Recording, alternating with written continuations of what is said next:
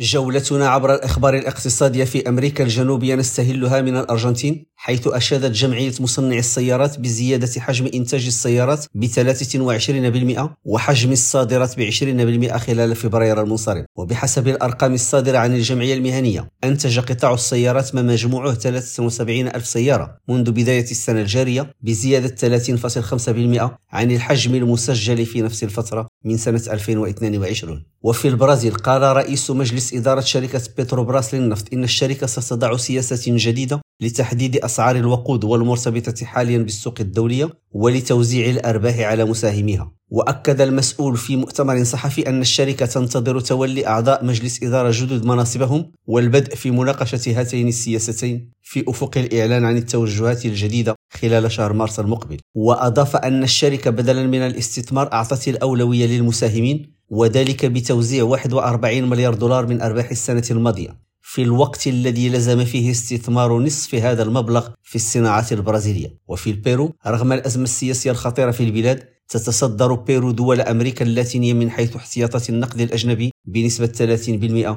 من الناتج المحلي الإجمالي.